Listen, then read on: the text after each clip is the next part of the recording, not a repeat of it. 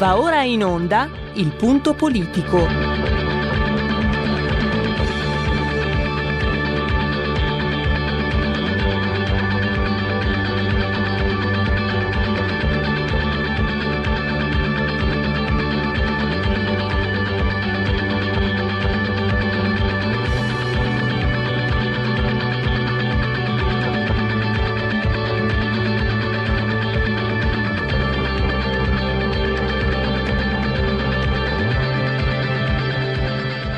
Ma se non state attenti, i media vi faranno odiare le persone oppresse e amare quelle che opprimono.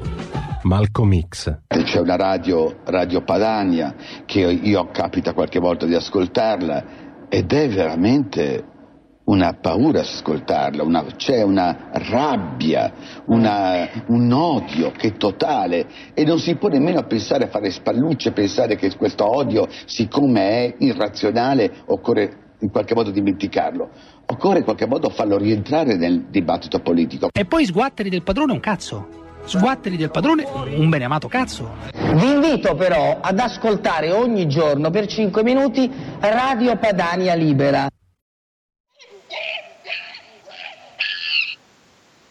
Sì, dice spesso, ho un ritorno in cuffia, si dice spesso che eh, quelli di adesso eh, siano eh, tempi da dopoguerra. Chi ha vissuto la guerra veramente, eh, l'audio perfetto, comunicazione in diretta ai nostri tecnici, eh, chi ha vissuto il, la guerra e, il, e poi il dopoguerra, chi ha vissuto la guerra, alludo alla seconda guerra mondiale, e ha dei ricordi precisi, tende a dirci che stiamo esagerando, però di sicuro eh, negli ultimi settanta ottanta anni, insomma, tempi come questi non si erano vissuti eh, prima. E allora parliamo proprio della guerra. Eh, lo facciamo partendo da un saggio di Margaret Macmillan, eh, eh, Guerra come il conflitto ci ha eh, plasmato, come la guerra ci plasma. Profile Books, eh, è in inglese, ventisette euro questo saggio. Eh, qualche giorno fa ha fatto la recensione, ha scritto la recensione sul giornale il professor Marco Gervasoni, che insegna storia moderna all'Università del Molise e scrive anche sul giornale, ovviamente. Per spiegarci, alla fine giriamo sempre lì, su come sia eh, negli ultimi decenni eh, sia anche modificata la percezione del mondo, la percezione di sé, la percezione della società in Occidente, soprattutto nell'Europa occidentale, dove è stata rimossa l'idea stessa della morte. La morte è un accidente, non viene prevista, non è contemplata, così come non viene contemplata la guerra. La guerra è vista come eh, un male, e questo penso su, su questo siamo, conveniamo, siamo tutti d'accordo, ma anche la morte è male, anche il dolore è male, anche la malattia, e lo stiamo vivendo, è male, ma il male, la malattia, il dolore, la morte sono realtà con la quale dobbiamo confrontarci, e forse è meglio esercitarsi a confrontarsi con la realtà, al confronto con la realtà, e anche la guerra è una realtà. E però abbiamo visto le conseguenze, forse soprattutto nel post sessantotto, in questa rimozione, quello che eh, chiama il professor Gervasoni ideologismo irenico, di considerare la guerra un male estirpabile dalla natura umana. Purtroppo, eh, purtroppo non è. Lo abbiamo visto, lo abbiamo visto con eh, gli inutili, eh, vi ricordate, eh, simboli eh, arcobaleno, non sono serviti a nulla, alla fine è andato su Obama nel duemilaotto, è aumentata l'area di conflitto sul pianeta degli Stati Uniti, è aumentata la spesa militare, gli ha dato la, il Nobel per la pace, per carità, e sembra assurdo, ma è tutta roba vera questa. E abbiamo visto anche come l'idea di governare le situazioni eh, complicate, le situazioni critiche, attraverso i trattati, attraverso la burocrazia, sia folle, sia voler governare, eh, sia irreale, voler governare l'ingovernabile. Quando l'abbiamo visto? Quando ci dicono l'Europa ha evitato le guerre, balle, balle, perché nell'ex Jugoslavia purtroppo non è andata così. È intervenuta l'ONU, sono intervenuti gli Stati Uniti, perché l'Europa non è stata capace di intervenire, di mediare. Ricordo a tutti che l'ex Jugoslavia non era un paese comu- comunista, era, faceva parte dei non allineati comunque, non era del blocco sovietico. E quindi qualche area, qualche spazio di intervento sicuramente c'era. Ma questo, questo ideologismo, che poi porta alla paralisi, all'immobilismo, provoca più danni della guerra stessa. E questo è il punto. Un mancato intervento, ove necessario, il mancato intervento può provocare più danni di un intervento. Questo è eh, una, un dato di fatto che la storia ci, ci insegna, ma ce lo insegna anche Sant'Agostino, citato dal professor Gervasoni, quando dice: il fine di tutte le guerre è la pace. E cosa dicevano i latini? Si vis pacem para bellum, me lo sono ricordato io questo. No, se vuoi la pace, eh, preparati alla guerra. E addirittura un rivoluzionario del secolo scorso come Pancho Villa eh, diceva: fa ridere cercare di imporre regole alla guerra. La guerra non è un gioco, che differenza c'è tra una guerra civilizzata e tutti gli altri tipi di guerra? Quindi meditate, gente, meditate. Ecco, di meditazione parleremo con Francesco Borgonovo, che ha pubblicato sul, eh, sull'ultimo numero di Panorama in edicola oggi, lo trovate anche online naturalmente fino a mercoledì prossimo, settimanale eh, diretto da Maurizio Belpietro, ha mh, pubblicato un bel editoriale sulla meditazione. No, io ho scritto nella mia scaletta: amare vuol dire meditare. Se per molti la meditazione è diventata una pratica antistress, nelle sue origini in realtà la meditazione è una strada per cercare di essere un'unica cosa con Dio. Il gesuita si abbandona alla provvidenza perché attraverso il distacco vuole creare un vuoto, un vuoto che verrà poi riempito da Dio. In... in Oriente, nello Zazen giapponese, nel virasana indiano, nel buddismo, eh, attraverso la respirazione, il battito cardiaco, attraverso il silenzio andiamo verso un determinato modo di essere, di vivere, di vedere le cose. Il nome di questa condizione è eh, Mindfulness, spero che la pronuncia sia accettabile. Con Stefano Borgonovo nella speciale terza pagina, perché oggi abbiamo un mercoledì particolare, abbiamo una tripla terza pagina. Sarà terza pagina alle quindici e dieci con il professor Marco Gervasoni, terza pagina speciale alle sedici e zero cinque, terza pagina bis alle quindici e quaranta con il professor Flavio eh, Felice. Allora, ehm, attraverso l'intervento di, di Flavio Felice, che lui è professore universitario di storia delle dottrine politiche, scopriamo anche una realtà ecclesiastica diversa. Uh, non dico che ci siamo stancati, però siamo abituati ormai, no? Anche grazie a Ciccio I, a vedere una chiesa pauperista, turbo immigrazionista, ho scritto io, i cardinal bolletta, che poi comunque dopo fanno pagare a noi le bollette. Pago io, pago io, abbiamo pagato noi. Bolletta, non fare il furbo. Acca, nessuno è fesso. Sì, no, in realtà di fessi ce ne sono tanti.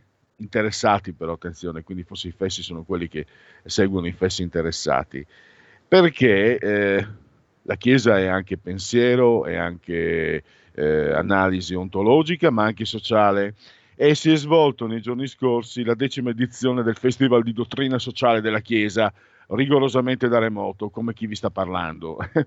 e, però mh, non sono venuti meno eh, i significati, le profondità di questa analisi, perché eh, in questa, in questa mh, diciamo convention, chiamiamola così, alla quale ha partecipato anche il professor Felice, si è parlato anche eh, di, di come appunto la dottrina sociale della Chiesa debba intervenire in tempi così drammatici, di cambiamenti così radicali, analizzare i paradigmi emergenti. Uno, diciamo, degli aspetti che è emerso, a mio avviso molto interessante, la ricerca è la ricerca dell'equilibrio tra uomo, risorse ed economia. Quello che è stato definito in questa sede, cioè quella del della Festival di Dottrina Sociale, ecologia umana integrale e non meramente ambientale. Greta qui non entra, non c'entra niente la gretina. Ecco, in questo quadro si individuano quali sono gli ambiti di intervento, quali sono i compiti dei vari soggetti, dei vari attori protagonisti della società, della politica in primis, che eh, dovrebbe avere il compito non di orientare, ma di far funzionare al meglio le istituzioni. Il rule oriented, mannaggia la pronuncia, che alla fine eh, è un, diciamo, col professor Felice, anche col, come succede con Borgonovo, eh, con lo stesso Gervasoni, con il professor Felice abbiamo una specie di, di, di eh, minimo comune denominatore nella sua analisi. Stiamo parlando dell'ordoliberalismo, no? L'economia sociale, e eh, quindi in questo quadro la politica, anziché orientare, deve far funzionare le cose al fine di migliorare l'esistenza del maggior numero possibile di persone, partendo ovviamente da chi sta peggio. E eh, la politica che quindi deve arrivare dove non può arrivare il singolo, nel rispetto dei principi di poliarchia, di sussidiarietà, sia essa verticale che orizzontale. Questo è il quadro del punto politico odierno. Eh, tra poco vi faremo sentire per qui Parlamento un intervento dell'onorevole eh, della Lega, ovviamente eh, Invernizzi. Eh, ringrazio Roberto Colombo, assiso sulla tolla di comando e regia tecnica, per, per l'apporto. È lui che ha procurato questo questa clip eh, che ci permette quindi di, di assolvere il, il nostro appuntamento quotidiano con uh, gli esponenti politici della Lega, soprattutto diciamo per quanto riguarda la loro attività. Poi nel Segui la Lega vi eh, segnaleremo eh, le loro apparizioni, i loro interventi sui media, radio e televisione soprattutto. E eh, ne approfitto allora, oltre che per eh, ringraziare Colombo, non so se c'è anche Giovin Federico, per ricordarvi che siete in simultanea con noi quando sono scoccate le quattordici e cinquanta. Questa è R P L, la vostra voce, la vostra radio. Chi si abbona a R P L campa oltre cent'anni. Meditate, meditate, gente. Roberto Colombo, forse Federico Dio, siamo sospesi a centosettanta metri sopra il livello del mare, loro sono lì negli studi fisicamente, io invece eh, eseguo il mio dovere da remoto in smart working, venti gradi centigradi sopra lo zero la temperatura interna, zero virgola sei, pensate che fuori ho visto i fiocchi di neve, eh? Com'era fiocca la, len- la neve, lenta, lenta, lenta.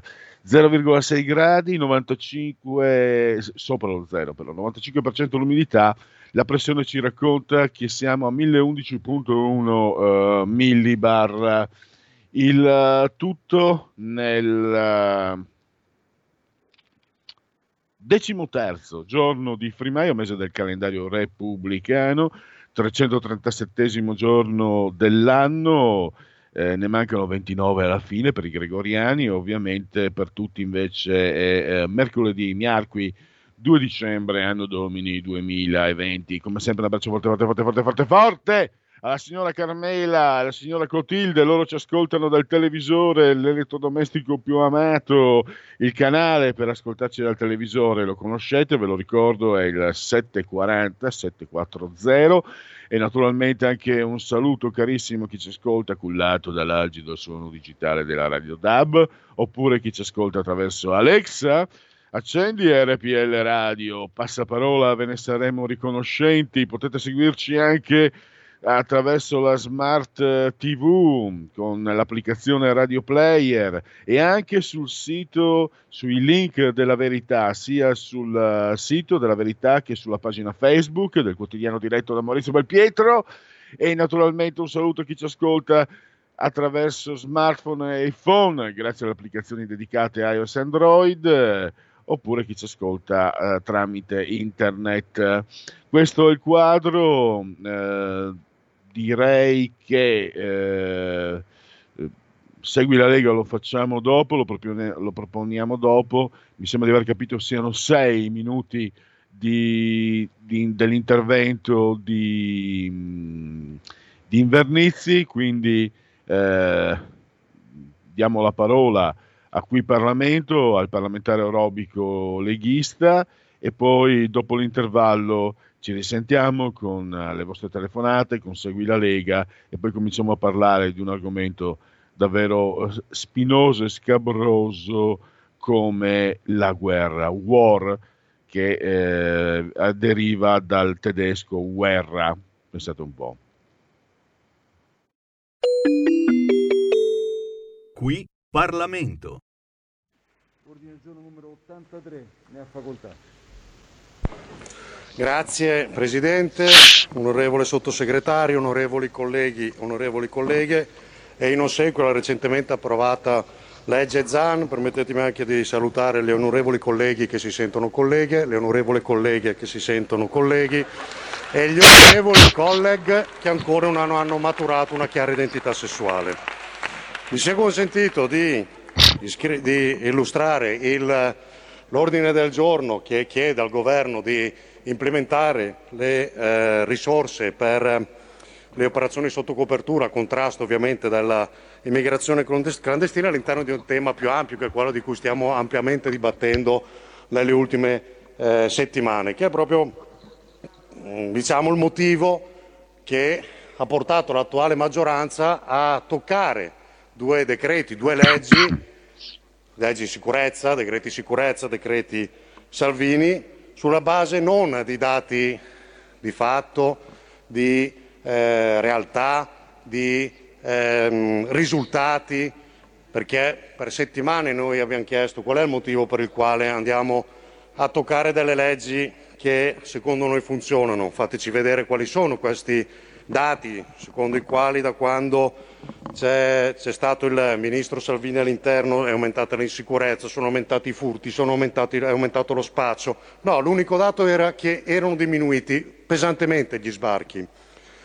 Di fronte a domande lecite, legittime di questo tipo, ovviamente la maggioranza, l'attuale maggioranza, non è riuscita a dare risposte chiare, se non Eh, che si tocca la legge Salvini perché comunque eh, ha creato più insicurezza. Bon, petizione di principio buttata lì in mezzo, che fa sicuramente piacere ai grandi sacerdoti e alle grandi sacerdotesse del politicamente corretto, quelli che da Rai tre, dalle altre grandi televisioni chiedevano fin dall'inizio con forza di cancellare comunque quello che altro non è nella loro visione l'impianto legislativo portato avanti dal fascismo, perché diciamo che è questo quello che secondo loro è avvenuto negli anni in cui abbiamo governato. Purtroppo eh, la, la situazione è questa, la sappiamo, non ci fa paura perché non è la prima volta che ci troviamo a contrastare una visione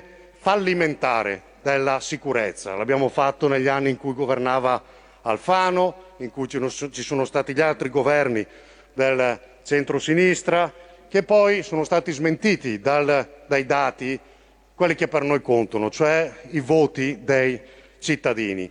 Quindi non, non ci fa paura questa, questa nuova battaglia, anzi diciamo che vi ringraziamo, perché lo sapete anche voi che è sbagliato quello che avete fatto.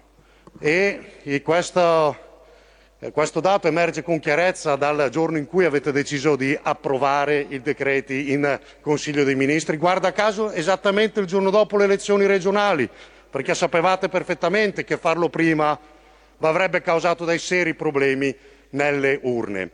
Ma va bene, noi siamo abituati anche a questo vostro modo di fare, questo vostro modo di ragionare. Quello a cui non riusciremo mai a abituarci, onorevole Presidente, è ammantare il tutto di ideologia, perché dietro questa operazione c'è solo un approccio ideologico, giustifica- eh, eh, confermato anche da alcune delle misure che sono state assunte, prima di tutto quella in cui, con la quale si garantisce il diritto d'asilo agli omosessuali che, rimandati nelle loro, ehm, nelle patrie, nelle, nei paesi di, di origine, rischierebbero la pena, le torture o addirittura la morte a causa di questo loro orientamento sessuale.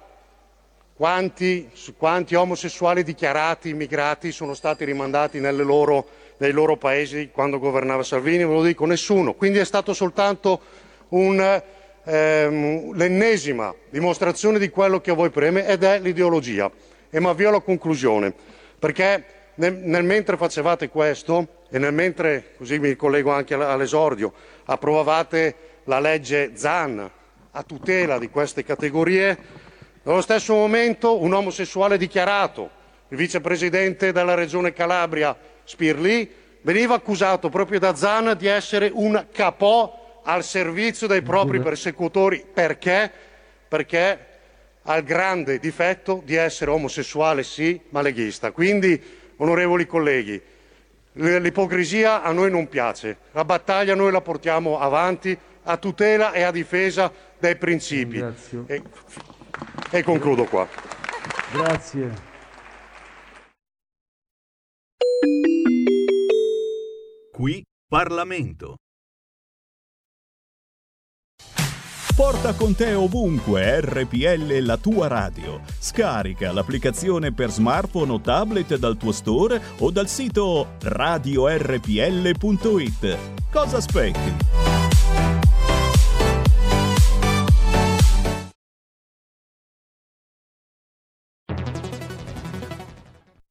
Hai sentito? Le radio italiane si mettono insieme per amore, per amore della radio. Una grande storia meritava uno straordinario futuro. Nasce l'app Radio Player Italia. centoquaranta stazioni in una sola rete. Scegli la tua preferita e ascolta il suono perfetto del digitale. Gratis, senza registrazione, senza interruzioni. Compatibile con tutti i device. Naviga, esplora e scopri l'universo dell'audio. Ti sorprenderà. Carica Radio Player Italia. Il futuro batte con la radio nel cuore. Anche R P L è disponibile su Radio Player Italia.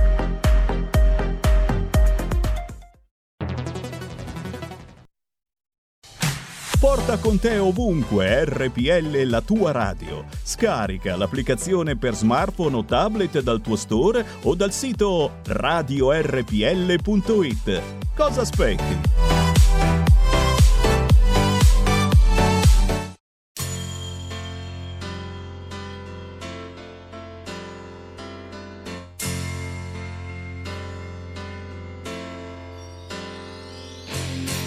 You should have seen by the look in my eyes, baby, there was something missing.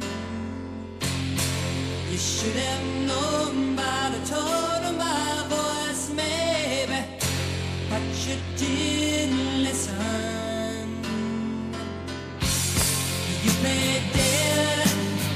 But you never played.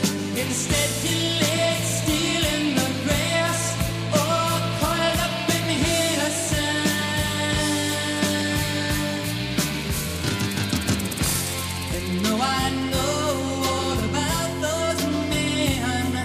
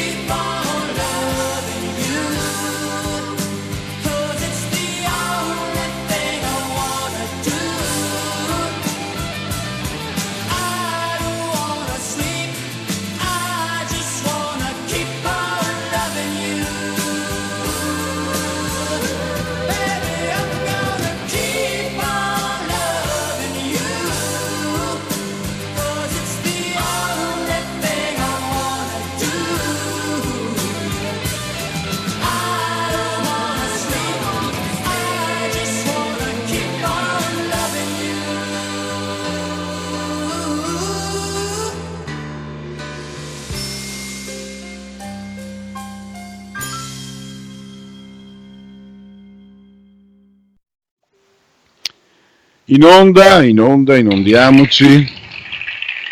Applausi alla proposta musicale che vi arriva direttamente dai nostri tecnici, dalla cabina di regia nella quale è assiepato saldamente sulla tolla di comando il nostro Roberto Colombo, un gruppo che si chiama, mi ha scritto Roberto, Rio Speedwagon. Non conosco, ma sicuramente è una proposta, si tratta di una proposta interessante. Allora, linee aperte, non so se Roberto vuole ricordare il numero, eh, ha la possibilità di parlare, non, non è impegnato, magari altre telefonate eccetera, ricordare il numero telefonico, poi magari passeremo anche, potremo anche passare tra cinque minuti al, um, al Segui la Lega. zero due sei sei due zero tre cinque due nove. Grazie Roberto, intanto vediamo se sono disponibili degli aggiornamenti, eh, come sempre, eh, guarda, guarda che dispettoso sto computer, nuovo D P C M Natale, linea dura e tensioni nel governo, questo era ehm, l'A D N Cronos, coronavirus, Ceccardi, l'europarlamentare della Lega. L'Unione Europea non può vietare ai fedeli la messa a Natale, pescatori sequestrati, Salvini, il governo non ha mosso un dito, messa di Natale, i vescovi smontano sul nascere la eh, polemica. E poi eh, non è più la chiesa di una volta, ma forse si stava meglio quando si stava peggio. Lombardia, Pirellona approva risoluzione per infrastrutture a Pavia. Però c'era stato qualche prete, vi ricordate quando Salvini aveva mostrato il rosario, eccetera? C'era stato, lo stesso mi sembra Ciccio I aveva in qualche modo, si era lamentato. Quindi questo governo che gli chiude le chiese, che gli impedisce la messa di Natale, che forse la messa è, è l'appuntamento più significativo de, de, dell'anno, gli va bene ai vescovi, ai vescovoni, che bello! Ah, ma questo governo è quello che poi gli porta barconi di giovani palestrati, muscolati e belli brillanti, giovani eh, africani, no? Vi ricordate quel bel pretone con, eh, circondato in piscina da prestanti eh, clandestini, migranti se preferite, eh?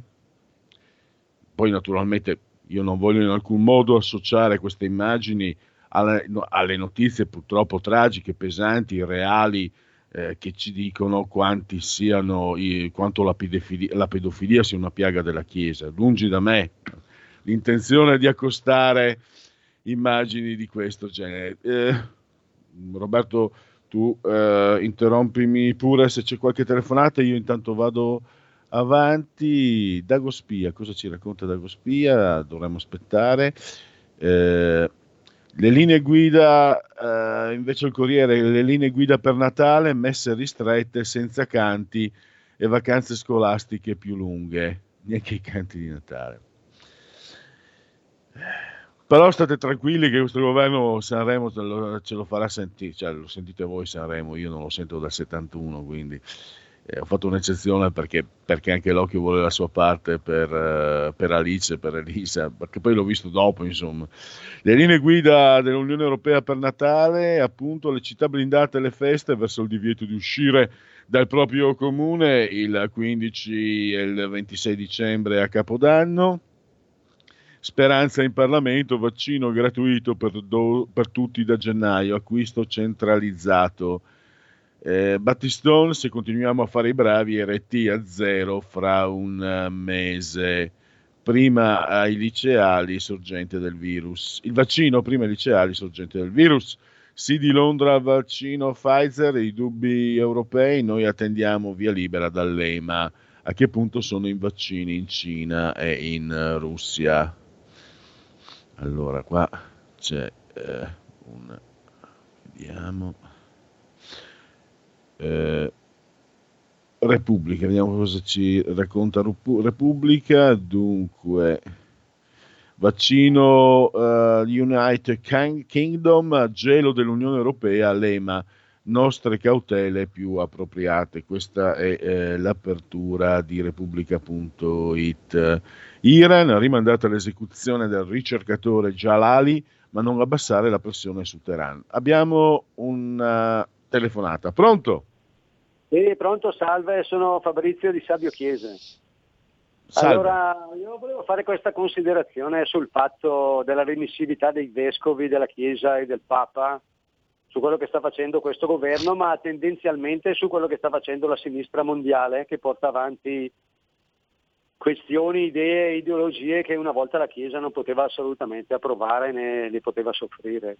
Allora quello che penso io, che non lo so se è vero, comunque è una mia idea, è che la Chiesa si sia eh, invecchiata tantissimo. La Chiesa non ha forze vitali nuove, mediamente i sacerdoti, da come vedo io, veleggiano tranquillamente sopra i settanta e i settantacinque anni, non hanno ricambio e secondo me non hanno neanche una discussione interna o una forza spirituale che li porti a contrastare quello che sta succedendo. Io sono molto colpito dal fatto che i vescovi italiani si adagino sulla sinistra, quando la sinistra è quella che porta avanti l'aborto in tutti i modi, che già lì penso che la Chiesa non dovrebbe assolutamente accettarlo per nessun motivo. Poi, vabbè, lo Stato è laico, i cittadini decidono, però la Chiesa cattolica cristiana queste cose dovrebbe assolutamente tenerle da parte e non appoggiare mai partiti che portano avanti questo. Voi immaginate Gesù Cristo che avrebbe approvato una cosa del genere ai tempi, o comunque la Chiesa dei primi tempi, la Chiesa veramente spirituale che accetta gente che vuole l'aborto o che fa entrare orde di musulmani che sono poi sempre contro la nostra dottrina cristiana. Ecco, io ho l'idea che i preti siano vecchi, siano vecchi e mi dispiace dirlo, ma ho paura che siano vecchi, flaccidi e senza forza, non hanno lo spirito di farsi seguire né di comandare veramente quella che è una riscossa cristiana. Non lo so, io spero che non sia una decadenza ultimativa, però a me questo Papa mi dà l'idea di una confusione mentale e dottrinale incredibile. Non so, io la penso così. La saluto. Grazie a, Fab- a Fabrizio.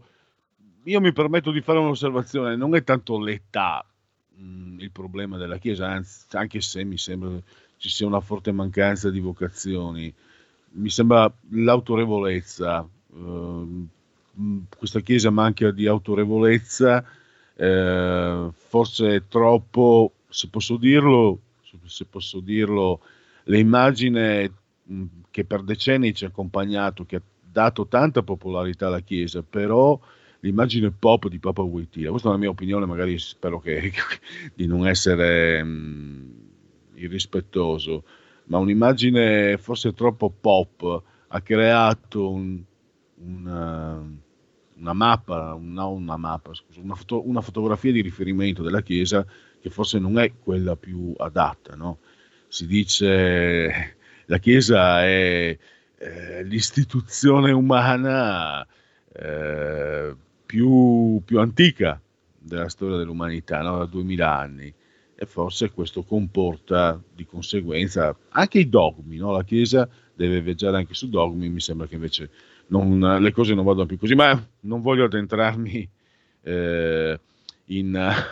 In, in argomenti che non mi competono. Era, visto che Fabrizio da Fabio Chiesa era entrato nel, nel, nell'argomento, tra l'altro questo argomento non è nemmeno lontano da quello che eh, tratteremo, perché si tratta di parlare anche di come, adesso parleremo con il nostro prossimo ospite, il professor Marco Gervasoni, che credo avremo in linea tra, o se non è già in linea, eh, parleremo proprio di come Eh, sia radicalmente eh, cambiata la società negli ultimi quaranta cinquanta anni, ma anche la percezione della realtà. È chiaro che le società mutano e cambiano, lo fanno sempre, lo fanno ancora di più in tempi di mercato globale, di consumismo, eccetera, ma quello che è cambiato radicalmente, mi sembra di poter dire, eh, è la percezione della realtà. Non so se abbiamo intanto il professor Gervasoni. Se il professor Gervasoni mi sente, lo saluto e lo ringrazio per la sua partecipazione. No, Segui no. La Lega è una trasmissione realizzata in convenzione con La Lega per Salvini Premier. No, no, eh, scu- scusate, c'è stato un qui pro quo, niente, segui la Lega. Sì, sì, pure... certamente, Pierluigi, ti chiedo scusa, chiamiamo subito il nostro ospite, chiedo scusa per questo piccolo inconveniente, piccolo grande, chiamiamo subito l'ospite. No, avevo detto io prima che avremmo fatto, prima delle quindici e dieci, ehm, segui la Lega, quindi eh, avevo detto ai nostri tecnici che avremmo fatto segui la Lega, ma appunto, visto che sono un chiacchierone, eh, diciamo ho sforato allora per stare... per rispettare i tempi, eh, ho, ho scelto appunto di, di chiamare subito il professor eh, Marco Gervasoni, che avremo che avremo che avremo oh, penso tra pochissimo. È in collegamento. In... Allora saluto e ringrazio il professor Marco Gervasoni che abbiamo in collegamento. Benvenuto professore. Buongiorno, grazie dell'invito. Allora, nella recensione che lei ha fatto del libro di Margaret Macmillan, no, come guerra, come conflitto ci ha plasmato, Profile Books, ventisette euro. Allora, l'argomento è la guerra. Mi sembra che in filigrana si possa leggere, professore, lo, lo, lo dicevo agli ascoltatori, come questo saggio ci aiuti anche a capire come sia mutata la percezione della realtà eh, in Occidente e soprattutto in Europa. Viviamo in una società che si dice liquida, a me sembra anacquata. Lei, lei nella recensione cita la rimozione dell'idea della morte, eh, la, la rimozione, questo lo dico io, per esempio la repulsione per la violenza, eh, la repulsione per il dolore. Il dolore, la violenza, la guerra sono assolutamente spiacevoli a dir poco, sono tristi, sono luttuosi, sono brutti, ma sono però anche eventi reali. Non affrontarli come tali comporta un distacco dalla realtà pericolosissimo, perché da questo distacco si precipita. Adesso io mi rendo conto, professore, sto, magari sto andando troppo lontano rispetto a quello che è l'argomento precipuo, cioè eh, questo libro, però mi sembra che, ehm, che il fondo, eh, diciamo, culturale, lo sfondo culturale sia questo, cioè, anche la guerra fa parte di quegli argomenti che magari qualcuno dirà eh, dopo il sessantotto sono stati rimossi, ma eh, non per il nostro bene, no, non ha fatto il nostro bene aver rimosso eh, queste, questi, diciamo, mh, questi argomenti, queste realtà che, ripeto, sono scabrose, sono sgradevoli, ma sono drammaticamente vere, così come è vero che nel nostro animo alberga anche la violenza e che forse è meglio, no, imparare a gestire la violenza anziché pensare di rimuoverla. Sì, ma io ho parlato di questo libro innanzitutto perché è un libro scritto da una storica importante, una delle più importanti storiche internazionali Di, che si è occupata della guerra, soprattutto della prima guerra mondiale. Questo, ma mi aveva colpito questo libro perché in realtà aveva un approccio eh, molto realistico, eh, cioè mentre gli altri storici, eh, soprattutto attuali, magari più giovani, Macmillan è nata nel quarantaquattro, avevano, e quindi è nata eh, canadese, quindi è nata durante la guerra, anche se ovviamente non se la ricorda, però questo dato è importante, e gli storici più giovani eh, tendono ad avere un approccio invece da un lato legalistico, cioè l'illusione che la guerra si, sia possibile evitarla attraverso fantomatiche organizzazioni internazionali che in genere non servono a niente, da un lato, e dall'altro invece e dall'altro l'approccio moralistico, cioè la guerra è male, E, e quindi diciamo si rilegge la storia, chi ha scatenato la guerra è, è, è necessariamente cattivo e chi e invece chi non voleva la guerra era buono. Però eh, questa cosa non va bene, nel senso che innanzitutto cosa vuol dire scatenare una guerra? Eh, esiste l'idea di guerra di difesa, cioè se noi siamo invasi non dobbiamo eh, reagire, per esempio. E reagendo uccidiamo le persone, quindi è una guerra di difesa e quindi è negativa, ma soprattutto eh, io eh, diciamo sono ossessionato ormai, uso questa parola non a caso, dalla, eh, da, dai, dall'attualità in cui si continua e ci vengono ogni giorno a dire che la salute è prima di tutto, la salute è prima di tutto, ma se nella prima guerra mondiale quando gli austriaci hanno sfondato Caporetto, eh, il governo avesse detto la salute prima di tutto, che cosa sarebbe successo all'Italia? Probabilmente non esisterebbe più l'Italia. Se Garibaldi, Bazzini, Cavour, eccetera, eccetera, avessero detto la salute prima di tutto, eh, l'Italia non esisterebbe. Invece adesso c'è questa ideologia del lockdown, della salute prima di tutto, la rimozio- che è legata alla rimozione della morte, cioè all'idea che si possa evitare la morte in qualche modo, che è un'utopia, eh, diciamo... Eh, magari anche realizzabile con le nuove tecnologie, ma certamente non lo sarà per tutti. E io ho collegato un po' il rifiuto della morte, che è una cosa la, la, tipico delle società occidentali dopo la fine della seconda guerra mondiale, l'emarginazione della morte dalla vita quotidiana, con l'emarginazione della guerra. I processi sono in qualche modo legati. Dopo la seconda guerra mondiale in Europa occidentale ci si cullò nell'illusione che la guerra non esistesse più in qualche modo, solo, ma solo perché in Europa occidentale eh, non si combatté.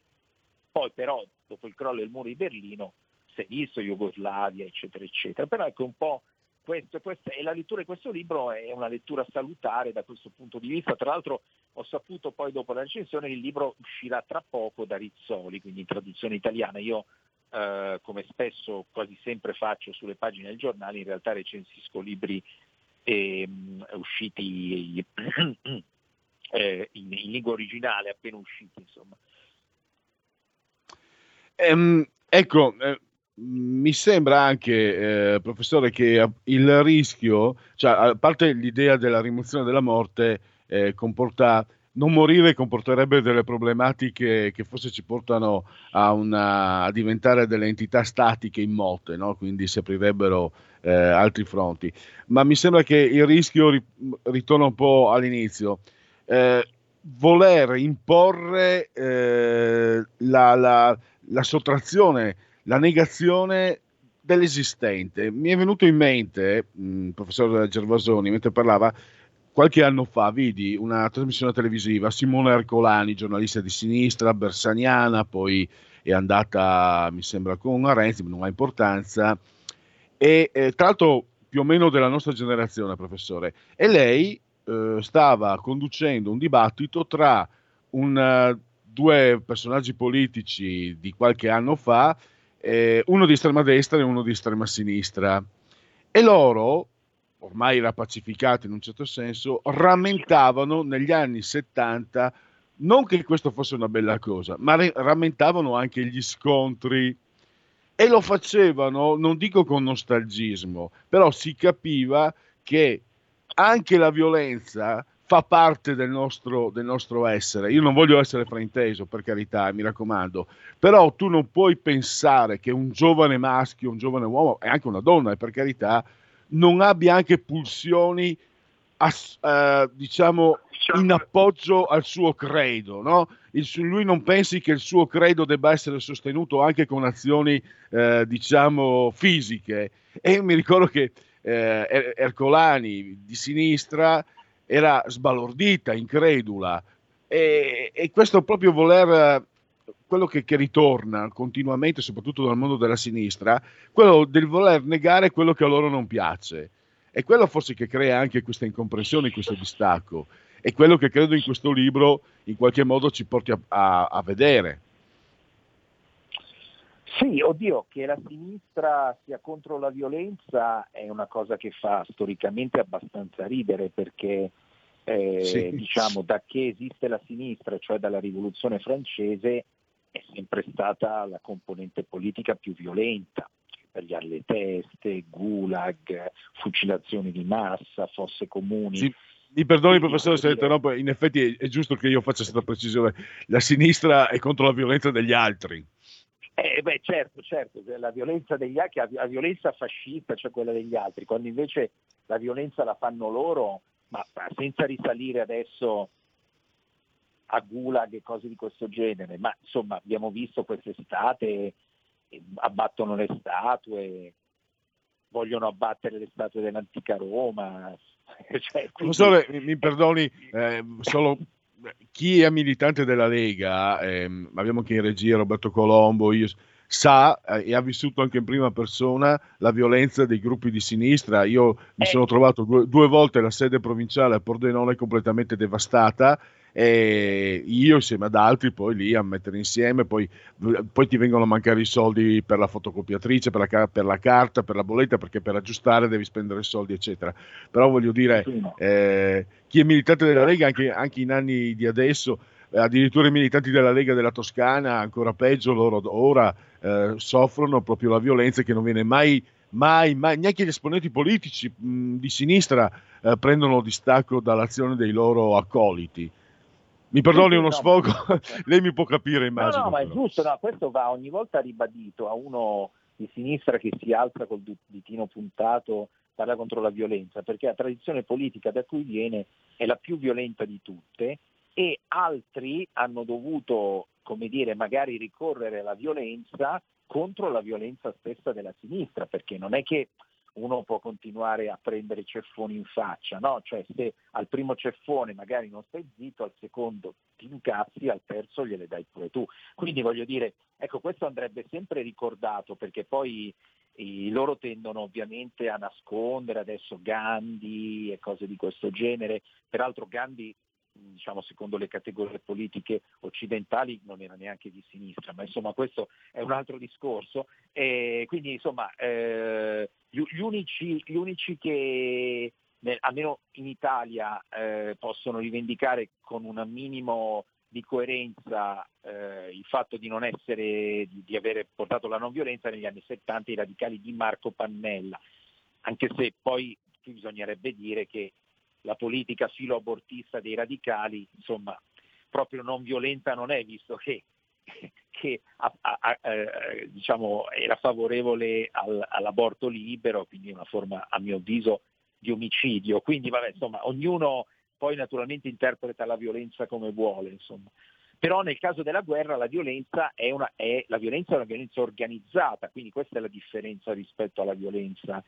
Uh, è una violenza organizzata, questo Macmillan insiste molto su questo aspetto, ma insiste molto anche sul fatto che non sia possibile veramente dal punto di vista storico distinguere la guerra formale, vera, diciamo, dalla guerra civile. Cioè in realtà, soprattutto nel Novecento, il discrimine tra guerra e guerra civile, tra i metodi della guerra tradizionale e i metodi della guerra civile, viene un po' meno. Così come oggi i nuovi tipi di guerra, la, la cyberguerra, eccetera, eccetera, con, con, eh, sono di fatto molto più simili a tecniche di guerra civile che non a tecniche di guerra tradizionale.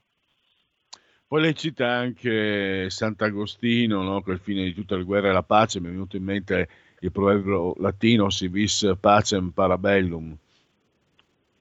Eh, sì, nel senso, Sant'Agostino non, non, non era chiaramente un pacifista, come diciamo tendenzialmente non è pacifista buona parte del pensiero cristiano, no? Cioè l'idea di guerra giusta, anzi, viene proprio elaborata dalla teologia cattolica, cristiana cattolica in modo particolare, eh, quindi non è certamente pacifista, eh, cioè di, dire che il, il cristiano è pacifista È una, eh, è, una, è una stupidaggine, diciamo così, proprio anche dal punto di vista concettuale. E Agostino dice, Sant'Agostino dice, la guerra è un, è un modo per risolvere i problemi.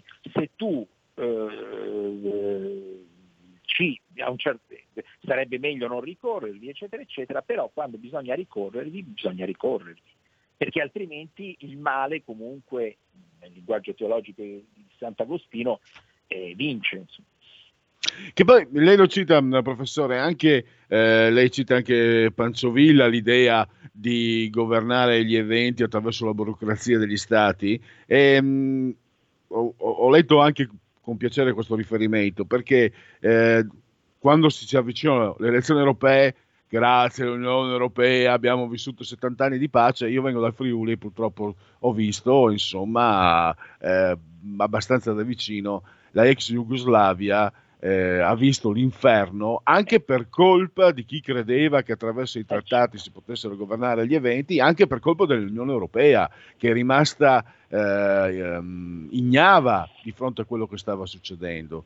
Quindi eh, anche questo, no? È una prova storica addirittura che smentisce determinati pacifismi alla Page. La, la pace in Europa, peraltro Europa occidentale, perché c'è da ricordare che i carri armati sovietici nel cinquantasei in Ungheria e nel sessantotto a, a Praga eh, sparavano, quindi era una guerra. Eh, quindi le, che l'Europa occidentale, quindi pochi paesi dell'Europa occidentale siano stati in pace è solamente dovuto al fatto che c'era la guerra fredda e che quella porzione apparteneva agli Stati Uniti e gli Stati Uniti eh, la, li proteggevano spendendoci un sacco di soldi ed evitando che ci fosse la guerra. Poi naturalmente la guerra c'era lo stesso, perché nel nostro paese ci sono state le stragi eccetera eccetera, che sono certamente legate alla posizione che avevamo durante la guerra fredda. Quindi voglio dire, l'idea che questa cosa dei settant'anni di pace è una colossale sciocchezza e, e soprattutto, ammesso che ci siano stati, e però non ci sono stati, e certamente non era merito dell'un, dell'Unione Europea, insomma, dell'Unione Europea ma neanche della C E prima che, che si formasse l'Unione Europea.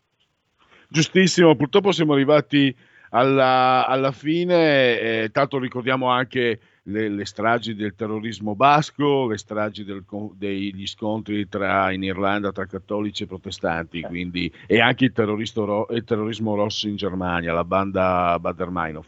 Professore, allora eh, siamo, siamo in chiusura, io la ringrazio naturalmente per il suo intervento, grazie a Marco Gervasoni, possiamo spesso leggerlo anche come oggi sulle pagine del giornale. A presto professore, grazie ancora. Grazie, grazie, buona giornata. Stai ascoltando R P L, la tua voce libera, senza filtri né censura. La tua radio. Porta con te ovunque R P L, la tua radio. Scarica l'applicazione per smartphone o tablet dal tuo store o dal sito radio R P L punto it. Cosa aspetti?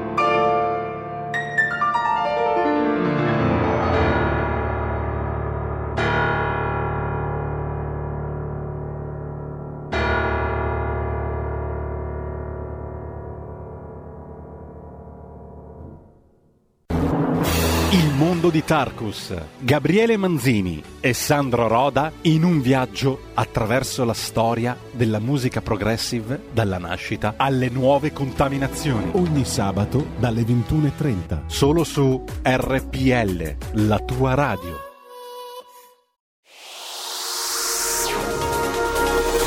Exclusive Dance Chart. Exclusive Dance Chart. Ciao belli, sono Max Martinelli. Con la D J Isabi vi aspetto su R P L per farvi fare tanti saltelli con la Exclusive Dance Chart, la classifica dance nazionale. Dalle ventitré il sabato, se avete voglia di dance, vi aspetto su R P L con la Exclusive Dance Chart. Tanti saltelli con la B e il Martinelli su R P L. Exclusive Dance Chart. Segui la Lega è una trasmissione realizzata in convenzione con La Lega per Salvini Premier. Seguiamo la Lega, ripartiamo insieme. Le proposte economiche per l'emergenza, i sette punti per una nuova diversa politica fiscale che porterebbe venti virgola due miliardi nelle tasche degli italiani. Buttali via coi tempi che corrono. Ma tanto altro su legaonline punto it, legaonline punto it. Anche la possibilità di iscriversi alla Lega, dieci euro, pagabili anche con PayPal senza essere iscritti PayPal, codice fiscale, eh, gli estremi, indirizzo eccetera, poi vi verrà recapitata a casa per via postale, proprio lei, la tessera di Lega Salvini Premier. E adesso andiamo a segnalarvi gli appuntamenti che vedono in prima fila gli esponenti politici del movimento di Matteo Salvini. Allora, oggi, oggi sedici e quindici, Claudio Durigon lo potrete vedere e auscultare a Sky T G ventiquattro nella rubrica eh, Economia. Questa sera invece alle ventidue e cinquantacinque, Rete quattro, Stasera Italia, l'europarlamentare Antonio Maria Rinaldi. E poi ancora abbiamo ehm, Riccardo Molinari, chiedo scusa, si è inceppato il elaboratore, eccolo qua. Riccardo Molinari, sempre questa sera alle venti e trenta, tête à tête con Bruno Vespa, eh, porta a porta, Rai uno, il presidente dei parlamentari leghisti a Montecitorio. Domani, tre di dicembre, Eh, all'alba, in ora antelucana, cioè alle nove e quaranta del mattino, l'emittente La sette, Coffee Break, eh, break Coffee Break, altrimenti la professoressa mi, giustamente mi, mi dà il segno rosso, eh, Alberto Bagnai, senatore della Lega, responsabile dipartimento economico eh, della Lega, eh, sulla sette ovviamente. E domenica invece facciamo un salto verso il fine settimana, anche lì alla mattina molto presto, all'alba alle dieci del mattino, Sky T G ventiquattro, la trasmissione eh, Agenda. L'ospite che ci interessa è il presidente della regione Lombardia, ovvero sia Attilio Fontana. E direi che per uh, Segui la Lega è tutto. Segui la Lega è una trasmissione realizzata in convenzione con La Lega per Salvini Premier. Allora, eh, tra due minuti eh, partiremo con uh, ancora con la sigla del... Um, Della, della, della, della, della terza pagina con il professor Flavio Felice. Intanto eh, demoscopea, cioè vi leggo, mi accingo, mi eh, appresto a leggervi un sondaggio. Allora abbiamo la fiducia nei leader, eh, Giuseppe Conte quarantanove virgola quattro, Matteo Salvini ventinove virgola cinque, Giorgia Meloni trentacinque, Silvio Berlusconi venti virgola uno, Luigi Di Maio venti virgola cinque, Matteo Renzi dieci virgola cinque, Carlo Calenda diciassette virgola otto e eh, Nicola Zingaretti eh, ventiquattro virgola tre, Roberto Speranza ventisette virgola cinque. E qui fa le bizze, fa le bizze l'elaborador elettronico, vediamo, eh, Eh, niente, si è, si è impallato, come suol dirsi, si è incantato, ma io posso provvedere perché gli strumenti non ci mancano, mentre rimarrà incastrato eh, nella... Eccoci qua, vi leggo gli altri sondaggi, anche se eh, non posso farveli vedere nella... in condivisione schermo sulla pagina del, del Facebook, profilo Facebook della radio. Allora, eh, eravamo arrivati alla Speranza ventisette virgola cinque per cento, Zingaretti ventiquattro virgola tre per cento, cioè la fiducia eh, dei cittadini, secondo questo sondaggio Demoscopea. Abbiamo Lega ventitré virgola cinque per cento, P D venti, venti no scusate ho sbagliato, ho sbagliato tutto, ah no, ho fatto giusto, stavo sbagliando adesso, Lega ventiquattro virgola cinque, P D venti virgola cinque, Fratelli d'Italia sedici virgola cinque, sedici tondo per cinque Stelle, sei Forza Italia e poi vediamo poi Italia Viva tre, e questo un sondaggio. Poi ancora, eh, questo è un sondaggio B D Media, P D, ah, Lega ventiquattro, P D ventidue virgola uno, Fratelli d'Italia sedici, cinque Stelle tredici virgola cinque, Forza Italia sei virgola otto, tre virgola due per Matteo Renzi e la sua Italia Viva. Ultimi sondaggi noto, eh, noto sondaggi. E... Eh, possibili restrizioni sul numero di partecipanti per il cenone, contrario sessantaquattro per cento, favorevole ventinove, sette per cento non saprei, anticipo alle ventidue della messa di mezzanotte di Natale, contrario cinquantotto, trenta favorevole, dodici non saprei. I vescovi invece sono felicissimi e contenti, così lavorano di meno evidentemente. E poi abbiamo occupati e disoccupati. A ottobre il numero di occupati diminuisce lievemente rispetto al mese precedente, al contempo aumentano i disoccupati e calano gli inattivi. Sempre dati Istat, la marginale flessione dell'occupazione è meno zero virgola uno, tredicimila unità, e sintesi da un lato dell'aumento osservato tra le donne, i dipendenti a tempo indeterminato, i venticinque trentaquattro anni, e dall'altro dalla diminuzione registrata tra gli uomini, i dipendenti a termine, gli indipendenti e tutte le altre classi di età. Nel complesso il tasso di occupazione resta stabile al cinquantotto per cento. E poi mi dispiace non potervelo mostrare sul profilo Facebook, ma eh, l'avevo in serbo già da ieri, poi non ho fatto in tempo. A Martano, una città in provincia di Lecce, il comune ha, ha mostrato, diciamo, ha affisso un cartellone. Dopo se, lo, se riesco a recuperarlo ve lo faccio vedere. In questo cartellone c'è una ragazza con la mascherina e eh, la scritta è: non passare da stupido, capirei se ci chiedessero di mettere una pigna nel culo, ma è semplicemente una mascherina davanti a naso e bocca, indossa la mascherina. Ecco, non sono esplosi no mask, sono esplosi gay, eh, movimento gay che ha riscontrato discriminazioni.